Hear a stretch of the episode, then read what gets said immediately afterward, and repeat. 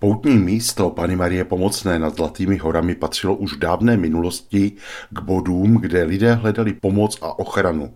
Počátky poutní tradice na úbočí příčného vrchu sahají až do doby 30-leté války.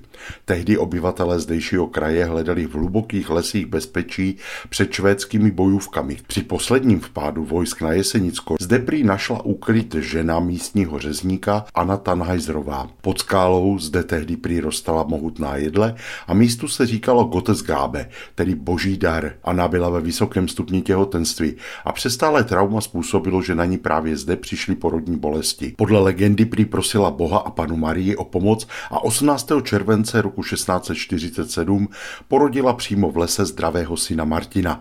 S ním se zakrátko vrátila domů. Martin Tannheiser vyrostl, převzal po otci řeznickou živnost, stal se váženým měšťanem ve Zlatých horách a dokonce radním. Zemřel roku 1714 a v poslední vůli pověřil svou dceru Dorotu Weissovou, aby nechala u malíře Šimona Švarcera namalovat obraz Bohrodičky. V říjnu roku 1718 jej zavěsila na starou jedli v místě jeho narození. Následující rok zde u obrazu prý místní krejčí Samuel Richter zažil zjevení Pany Marie. Tato zpráva dala celému místu proslulost. Obrazu začali přicházet věřící z širokého okolí a množili se zprávy o zázračných uzdraveních. Z darů těchto poutníků byla na místě vybudována malá dřevěná kaple. Bratislavský biskup nechal zázraky prověřit a když se potvrdili, poručil obraz přenést do farního kostela ve Zlatých horách a na jedli zůstala vyset jen kopie. Lidé se ale chodili dál.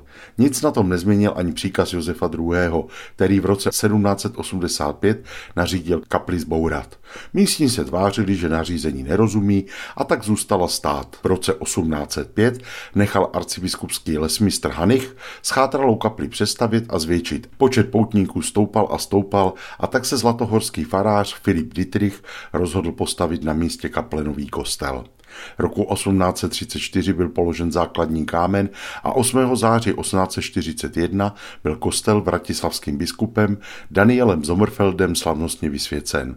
V následných letech pak v okolním lese lidé postavili křížovou cestu, řadu kaplí, svaté schody, které vedly směrem na Zlaté hory a další stavby. Těsně před druhou světovou válkou zde prý chodilo na poutě více než 100 tisíc lidí. Po válce však vysídlení a přerušení tradic vykonalo své. Navíc se komunistická moc rychle postarala o znepřístupnění tohoto místa. Jednak zákazem poutí a jednak rozšířením zakázané zóny potenciálně těžebního území. V roce 1963 byl celý areál zdevastován a vykraden. Zbyly jen holé zdi.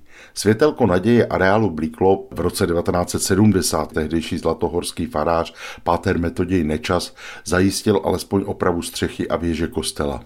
Jenže ani to nepomohlo a v září 1973 byl spolu s dalšími objekty kostel vyhozen do povětří.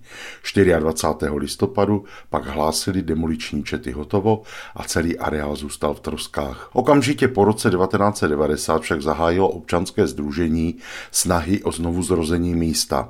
Základní kámen nového kostela posvětil téhož roku na Velehradě sám papež Jan Pavel II. Stavba podle projektu architekta Tomáše Černouška trvala do roku 1995, ale první mše proběhla už rok před dokončením celého areálu.